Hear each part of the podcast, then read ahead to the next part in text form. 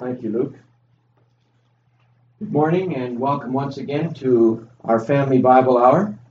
This week we once again resume our studies on the book of Genesis with chapter 48, verses 1 to 22, which will serve as our main text for this morning's sermon.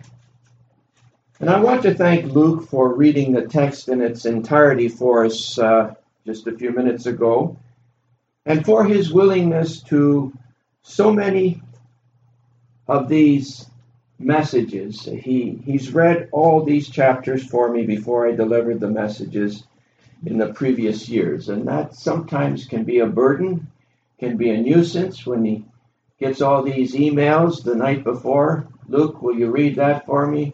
Oh, sure, I will. He always says it with a cheerful heart. And uh, thank you very much, Luke. Uh, it's, it's been a joy asking you to do it because you've done such a good job. And though I have preached uh, many different messages on different books of the Bible during those years here at Faith, the book of Genesis presented me with some of the greatest challenges. It tested both my patience and perseverance in continuing to systematically preach on this book, chapter by chapter. And yet, no other book of the Bible has been more viciously attacked by the enemy of the cross than the book of Genesis. For this book is foundational to our faith. The Lord quoted from this book more often than any other book of the Bible when he taught his disciples on a variety of topics. The book of Genesis clearly tells us how the worlds were formed, who formed them, why life began, what happens after death, why there is sin and suffering in the world, and why we all need a Savior. It also tells us who the one true living God is and how much He loves each one of us. It also tells us who is behind this terrible thing called sin and much of the suffering in the world today. In addition to the history of this world, the book of Genesis spends a great deal of time talking about God's chosen people, the nation of Israel, and the promises which he has made to them. They, of course, have right from the beginning become the object of Satan's wrath, and consequently have suffered as no other nation before them.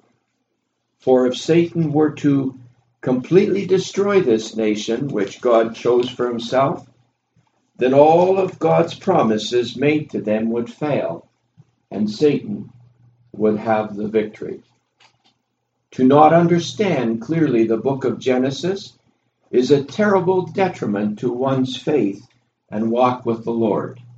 It opens up all sorts of avenues to false teachings, the major one being evolution, which results in the denial of the need of a Savior, since there is no such thing as sin and God. Therefore, we carry on here at Faith with this marvelous book of beginnings.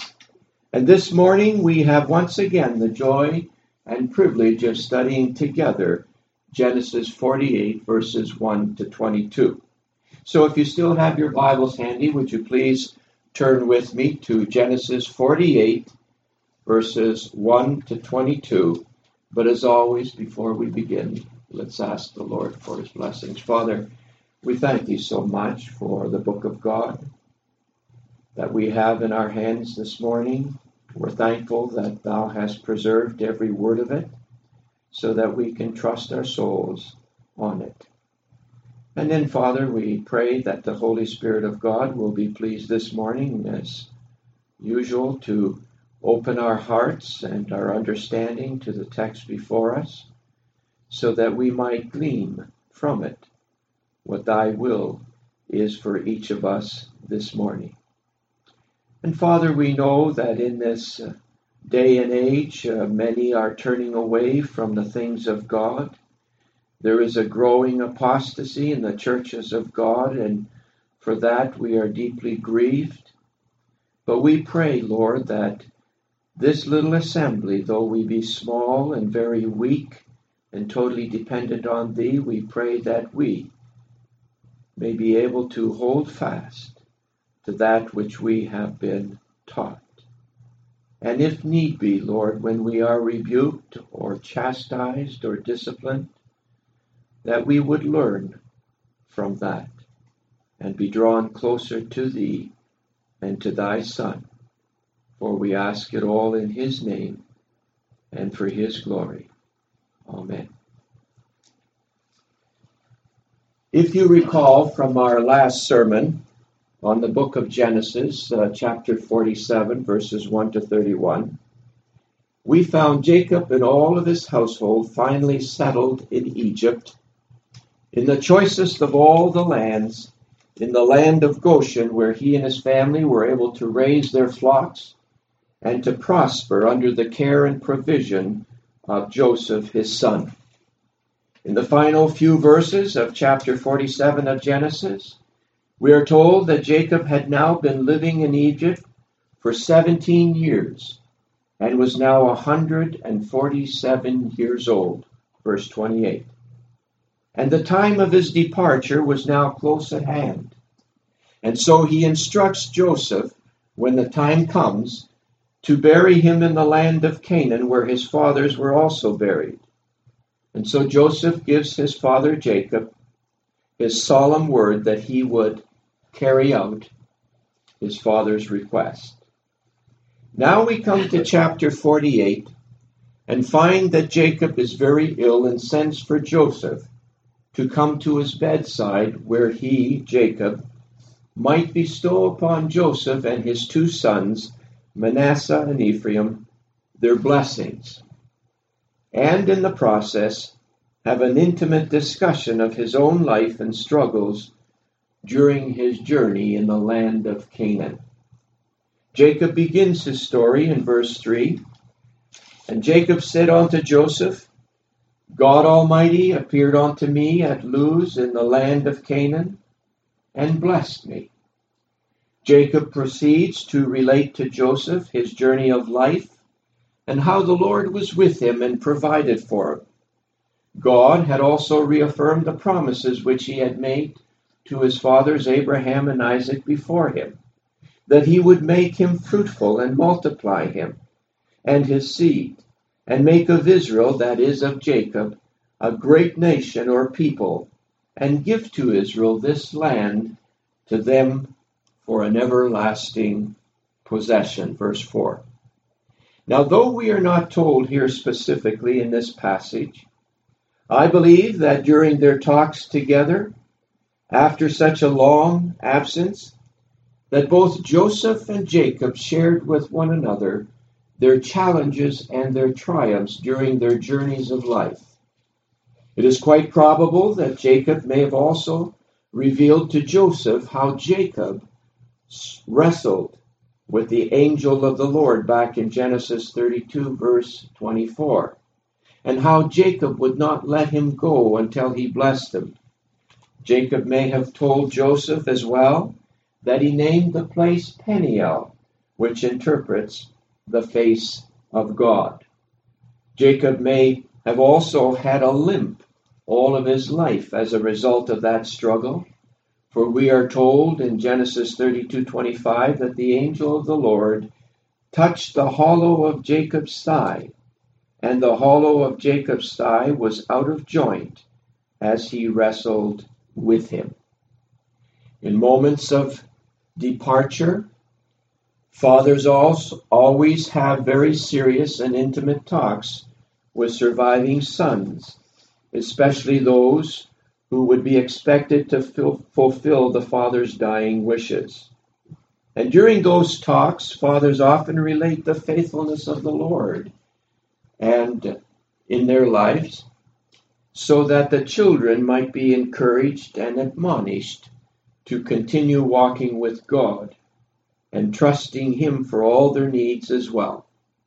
There is nothing more encouraging to a dying father than to know his son or sons are living by faith and acknowledging the one true living God in all their ways, as Joseph did. Next, we see in verse 5 a most intimate verse. And now thy two sons, Ephraim and Manasseh, which were born unto thee in the land of Egypt, before I came unto thee into Egypt, are mine. As Reuben and Simeon, they shall be mine. And what Jacob meant by this was that he was not only receiving them as his own grandsons, which entitled them to all the privileges and rights of his other grandchildren, but that he was also adopting them as his own sons, thereby bestowing upon them even greater blessings than otherwise would have been theirs. And what a wonderful picture of Christ's own saints being accepted in the beloved and adopted as sons by God the Father, whereby we cry, Abba, Father. Romans 8:15. This he tells Joseph while he stood there with his two sons by Jacob's bedside. However, now his sight is nearly gone. His body is very frail and consequently unable to make out the shadowy figures beside Joseph. And during those 17 years in Egypt, it is most probable that Jacob spent time with Joseph's sons getting to know them as grandfathers often do. And it is also probable that he would have related to them many of his own experiences with God of Abraham and Isaac, so that they would have some knowledge of God. So Jacob asks Joseph in verse 8, Who are these? And Joseph said unto his father, they are my sons, whom God hath given me in this place. And he said, Bring them, I pray thee, unto me, and I will bless them. Now the eyes of Israel were dim for age, so that he could not see. And he, that is Joseph, brought them near unto him, and he kissed them and embraced them. Do you see how Jacob's love for Joseph has been extended to Joseph's sons. Jacob, though unable to see them at this stage, nonetheless, he loved them as much as he loved Joseph. They were born to Joseph in Egypt when he married Asenath, the daughter of Potiphera, the priest of On, we're told in Genesis 41 45. And through her he had two sons, Manasseh and Ephraim and as far as we know, he had no other children. So at this stage, Ephraim and Manasseh were about 20 and 21 years of age, Manasseh being the elder. They were not much older than Joseph when Joseph had been sold into slavery, slavery years ago. Again, as we have already briefly mentioned earlier on in the message, it was very probable that when Jacob arrived in Egypt 17 years ago, that Joseph, in those early years, may have given his two sons many opportunities to visit and to spend time with their grandfather, as well as their uncles and aunts, etc. It was then that Jacob may have taught his grandsons of their heritage and made them aware of God's covenant with Abraham, Isaac, and Jacob. For what grandfather would neglect to tell his grandchildren about the marvelous things that God has done for them? So when the time came to receive their blessings from Jacob, they already had some knowledge of the one true God. But please notice here again, it is the younger that receives the first blessing rather than the elder. And Joseph, thinking that his blind father was making a mistake, attempted to guide Jacob's right hand from Ephraim to Manasseh, saying in verse 18 of chapter 48, Not so, my father, for this is the firstborn. Put thy right hand upon his head. Though Joseph seemed quite displeased, Jacob knew what he was doing and conferred the greater blessing upon the younger. you see how God's free grace often confers upon the younger rather than the elder the favors of his covenant. Abel before Cain, Isaac before Ishmael, Jacob before Esau, Judah and Joseph before Reuben, Moses before Aaron, and David and Solomon before their elder brethren. And thus Jacob confers his blessing first upon Joseph and then upon Joseph's sons while refusing to reposition his right hand. Verse 19. And his father refused and said, I know it, my son, I know it. In other words, I know what I'm doing, son. God is my guide, and it must be thus. He, that is Manasseh, also shall become a people, and he also shall be great. But truly his younger brother shall be greater than he, and his seed shall become a multitude of nations. And history would verify Jacob's blessing upon Ephraim later on. For the tribe of Ephraim would one day be more numerous than Manasseh, and also out of the tribe of Ephraim would come one day Joshua, one of Israel's greatest leaders. Then this very short chapter comes to a close with verses 21 and 22. And Israel said unto Joseph, Behold, I die, but God shall be with you and bring you again unto the land of your fathers. Moreover, I have given to thee one portion above thy brethren, which I took out of the hand of the Amorite with my sword and my bow. And thus comes to an end our sermon as well. But you always know that before I step down from this platform, I must ask you where you stand this morning before a holy and a just God whom we have all offended and rebelled against. Last week, our son David gave a very clear message on complacency in the church. And in that message, he clearly described the very sloppy approach that a lot of us have towards our walk with the Lord often choosing to be elsewhere on Sundays rather than in church where we ought to be. And also the growing indifference that many of us have towards the study of the Word. And if we desire to be more spiritually, more spiritually fit, then we must do something about it. And the first thing we ought to do is to ask ourselves are we really in the faith? And so I ask you once again, where do you stand before God this morning? Some of you may think that I take these things a little too seriously and too dogmatically.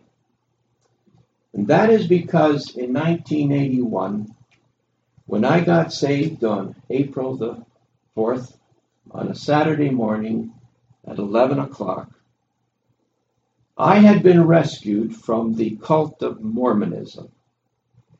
And during our walk with Mormonism and our, our being indoctrinated into that most wicked and evil religion, both Linda and I were experiencing actual manifestations of demonic entities. For in the back of that book, there's a prayer that asks everyone who is investigating the Church of the Mormon, Mormon Church, whether the Book of Mormon is actually the Word of God. And if you pray that prayer accurately, then there will be a satanic manifestation that will deceivingly acknowledge that yes, the Book of Mormon is indeed the Word of God. And they call it the burning of the bosom. And when that takes place, you are overcome with such a frightening fear, a dark fear of everything, of being left alone. It is an uncanny fear. And for us, the powers of darkness are very real. Many Christians only read it in the book. They have read examples of it. To them, it's only in their heads. But for us, it was a living experience. And when I say there is but one way to heaven, and that is through the blood of Jesus Christ, I say it by experience because the wicked one has done everything in his power to deceive the church at large. And what is being promoted in the churches today is an abomination to the Lord. But you won't know that, and I won't know that, unless we are in the Word of God. And we have a divinely preserved Word of God. That is why we at Faith are so adamant about the King James Version because God says that if anyone take any word out of his book of prophecy, we find that in the book of the Revelation, the last chapter, then God will take his part out of the book of life. And God is not messing around. And so that is why I have promised because when I got saved, we were presently going to the United Church of Canada. We were there for three years, and not once did I ever hear the gospel of salvation ever preached, even remotely. Not at Christmas, not at Easter, not at any of the services. I got saved outside the church. And so I vowed to the Lord Jesus that every time I got an opportunity to preach, I would make sure that I presented the way of salvation simply and clearly. And I also vowed that no cult member would ever know his Bible better than I know my Bible. And that is why I behave the way I do when I preach and when I teach the Scriptures. I am confident. Thus saith the Lord. If it's written, then it's inerrant. And that is our only safeguard. So I ask you, have you ever acknowledged your sins and guilt before Him and come to Him for forgiveness?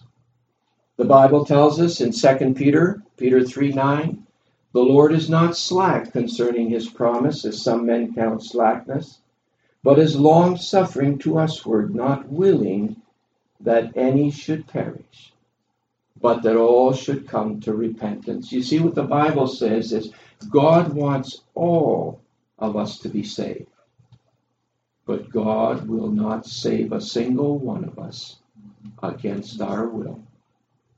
And also, that most familiar verse that even a child has no trouble understanding, John 3:16, for God so loved the world that he gave his only begotten Son, that whosoever believeth in him should not perish, but have everlasting life.